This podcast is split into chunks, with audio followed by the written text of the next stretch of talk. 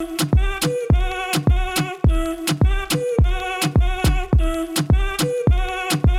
to tune in Dayton's hottest music, brand new J Balvin right there. It's called Mi Gente. Kev Nash wrapping up a Make It Back Monday.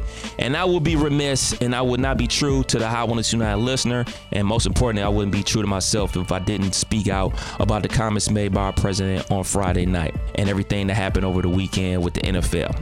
Now, we ain't gonna get too political because, you know, that's not my lane. But what is my lane is speaking my mind. And I encourage everyone to always speak their mind, speak your voice. You know, we have a voice for a reason. This is the United States of America, and we do have the right to speak up for injustices and things that we see wrong that's going on in our country.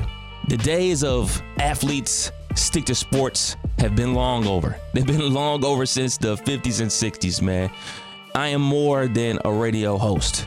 You are more than a teacher. You are more than a social worker. You are more than a banker.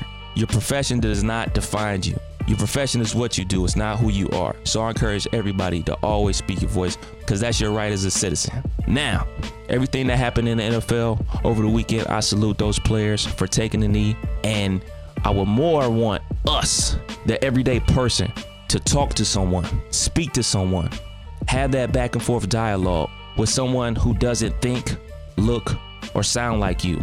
You know, we get wrapped up in this, you know, you talk to your peer group and only your friends, and you get all riled up, and the whole conversation is about them and they and them and they. But we're not taking the time out to talk to the them and theys. You have to have that dialogue and that conversation with people that don't think like you to try to get us back in the direction where we are the United States of America. Cause that's because that's what we truly are. And the only way to get back to that point or to get to that point is to have that dialogue with someone who doesn't think and act just like you.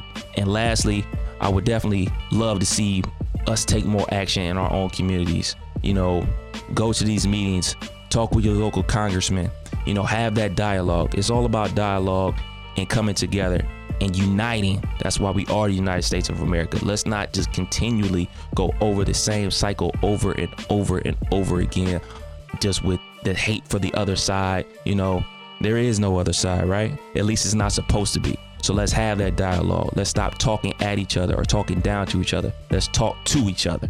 That's my time for today, man. And that's all I got to say about that, man. If you want more on that, man, you can follow your boy on the gram and on Twitter, man. One Kev Nash, man. Coming up next, we got the homie Ryan Drake with two more chances at $1,000 on the Hot 1025 Stack a Day contest, plus the Migos, DJ Khaled, and French Montana. Peace. Hot 1029